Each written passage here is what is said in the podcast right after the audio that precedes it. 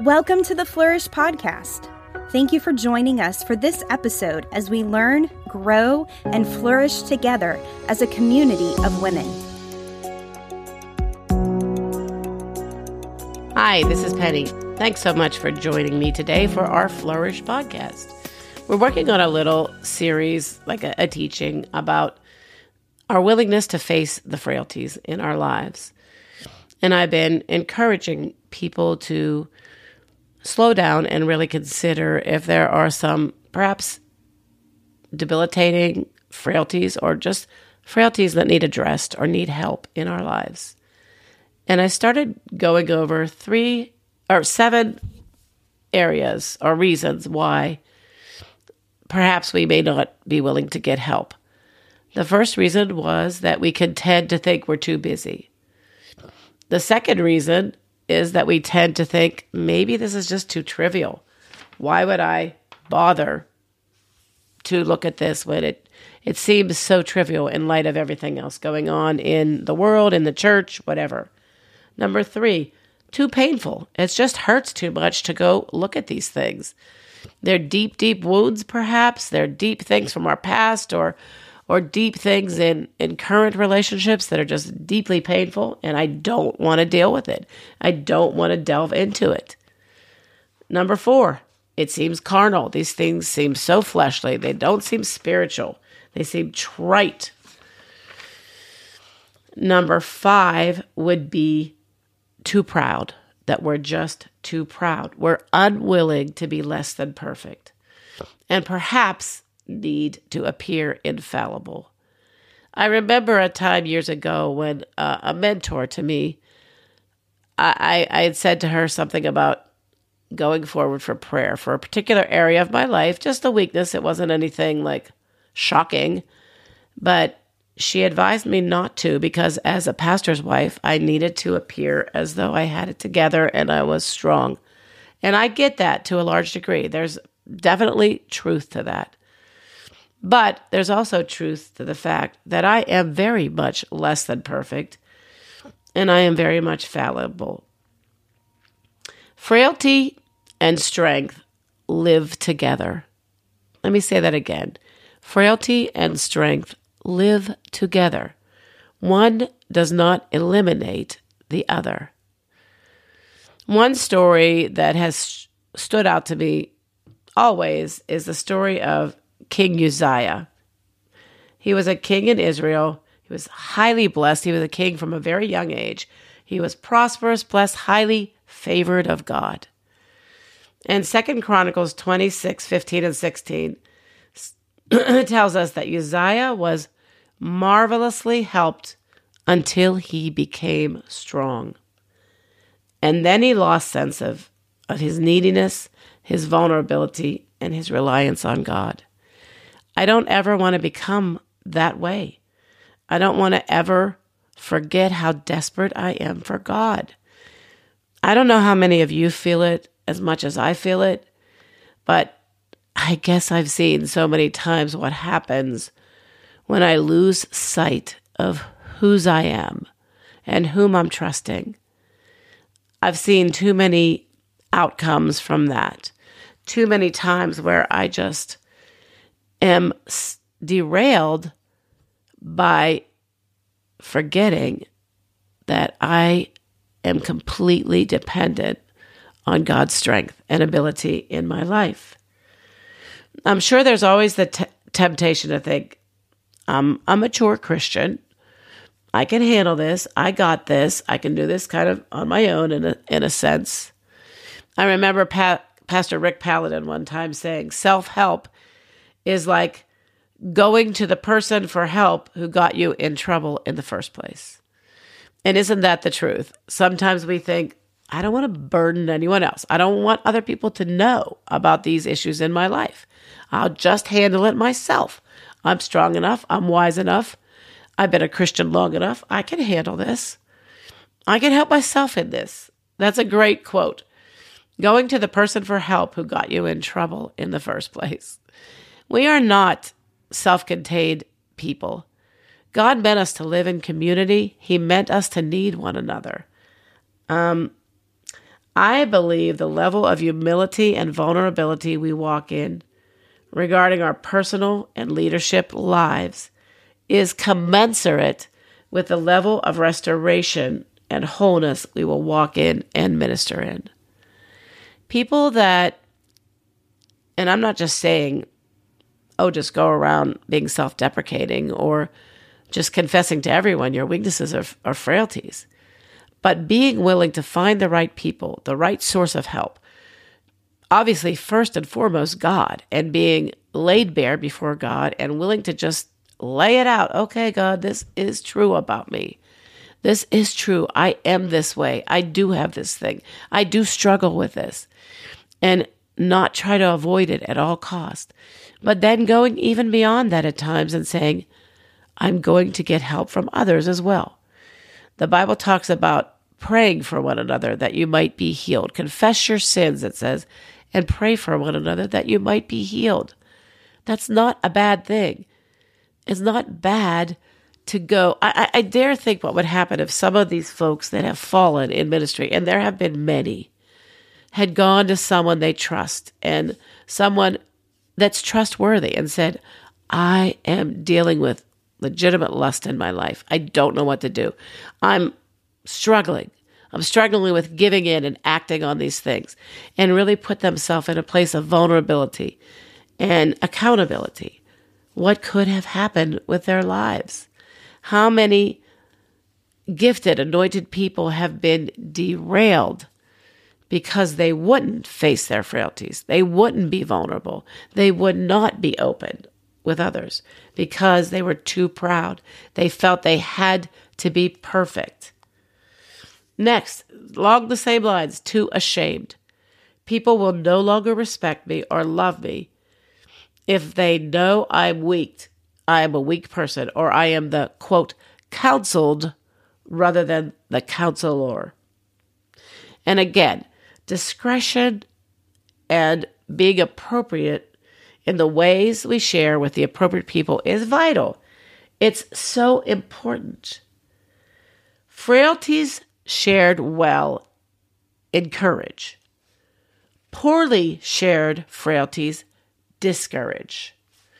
I used to teach my leadership team some principles from a book called John Wesley Class Meetings, which talked a lot about um, the origins and the methodology of the Methodist religion and, and the type of things that they did. And one of the things that they did was meet regularly and confess their sins to one another. They believed in that. They felt that that was the right thing to do. And let me just say, the leaders led the way in humility and authenticity. They didn't opt out when they were going around sharing their weaknesses or their frailties or their even sins to one another. They were real, they were honest. And if they weren't, then I'm sure they became disqualified fairly quickly in that whole process. So we can't be ashamed. We can't be afraid that, oh my gosh, I'm going to lose my role in ministry if if I if if even my pastor finds out that I struggle with this or this attitude or even this sin or or this thing that just keeps plaguing me, this fear, this uh, intimidation, this anger, this resentment, or I have an issue towards someone that I have refused to resolve. Maybe I've talked to strong, strong Christians that have had offense toward others in the body for years. Some toward their mate, some toward their children, some toward parents, some toward other Christians, some toward their pastor or their worship leader. That they've been offended for years, but they just keep plugging away. Who knows what all the reasons are? Again, maybe they're ashamed. Maybe they think if I tell what I'm really dealing with or what's been in my heart, and I'm not just saying again, like a thing that comes up and you deal with it and move on. I'm talking about something that is a weakness, that is a frailty, that is plaguing you, that won't let go, that seems incurable, that could possibly put your limb completely out of joint and you could become lame from it those are the things we have to say. I cannot let this go. I have to move forward and get help. I'm not going to be derailed or ruined based on this thing that I refuse to get help or be open about. And then last, they don't know how to get help. How do I get help? What do I do? How do I move forward? Yes, I'm dealing with this thing. Yes, I'm ashamed of it. Yes, I don't really want to bring it to someone. But if I do, what how do I do that? Who do I seek out? Find someone trustworthy and loyal, first and foremost. Someone that you know is not going to be thrown for a loop by what you say. Probably not someone that you're mentoring. Uh, there was a time where I was going through some struggles in my life, and I certainly shared them with my team of leaders around me and said, Hey, could you pray for me about this? This is, I didn't feel I needed to be, oh, this perfect individual around them. I just didn't. And I didn't want to be. So, uh, yeah, you just have to find the appropriate, loyal, trustworthy people that you can be vulnerable with. Pursue a plan of help and accountability. Fight for your future. Fight for the destiny of God in your life. Fight to be the oak of righteousness that He's called you to be. Fight for it. I personally went to a counselor. I went to a Christian counselor and I went to her for probably a couple years and still touch base with her here and there, probably a couple times a year. Why? Because I'm far from perfect and I sometimes need an outside perspective to help me see things. It's so important, again, that we are serious about considering the needs in our lives, the frailties. Where are we weak? Where are we not firm or durable? Where are we in need of some kind of care? And are we willing to allow someone to bring that liberty, to bind up our broken heart, to comfort us, to bring health to us? Ignoring character weaknesses and long term issues that have left us liable to error in order to minister to others is not a virtue. And it does not give us brownie points with God or anyone else. God is after a pure, vulnerable, tender heart, not a callous, guarded, hard hearted heart with walls. Discretion is not the same as disguise. Let me say that again. Discretion is not the same as disguise. I'm not mildly insinuating that you have to be perfect to minister, but you have to be real and get help when you need it. I've been in ministry for many years, many times. I should have slowed down sooner and said, Help, I need help. I'm laboring with one arm tied behind my back. And even in our own ranks within our some have fallen due to an unwillingness to consider or face their frailties, and that led them to disqualification. Pride does come before a fall. Many people never believed that they would fall prey to the ruining schemes of Satan, but they were ignoring the sometimes subtle red flags in their lives of loneliness, discouragement, dissatisfaction, lack of vision, lack of love, lust, had there been a door for assistance, had they allowed a door, the outcome could have been radically different. For my own self, you know, Keith and I have been married a lot of years. We have eight kids, 16 grandkids, which I used to say, well, actually 15 grandkids, which I used to say was 16. So I just recently realized, oh, wait a minute, I have 15 grandkids and two more on the way. But there came time for me, and again, not just once, but many times, to delve deeper into the things that were slowing me down. I had prayed, journaled, repented from, had others pray for me, but there were times when there were appointed learning curves, so to speak, where God apprehended me to take me to a stronger place, a more settled place.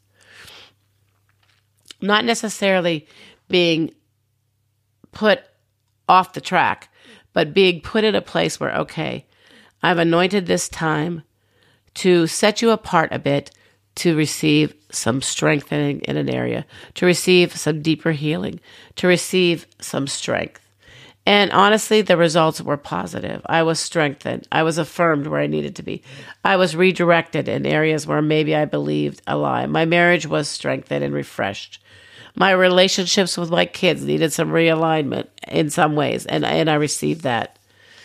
Um, it's just important to go there, to surrender, to have a surrendered, uh, vulnerable, broken heart before God.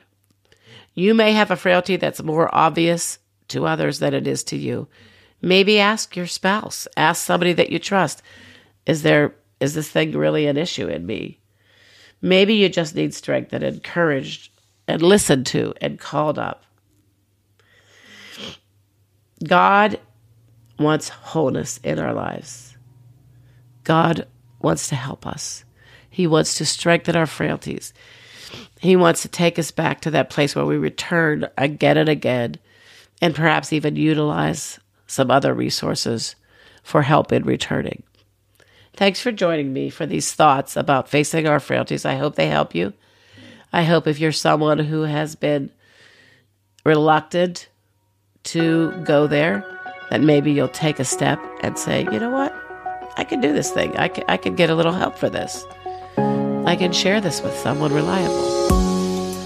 God bless you. Love you. Hope hope that you are encouraged and strengthened and that God helps you in these places that are weak. Love you. Thanks for listening to the Flourish podcast. Make sure you subscribe so you don't miss an episode and share it with your friends. For more information about Flourish, our annual conference, or to join our community of women, visit nrpflourish.com. See you next time.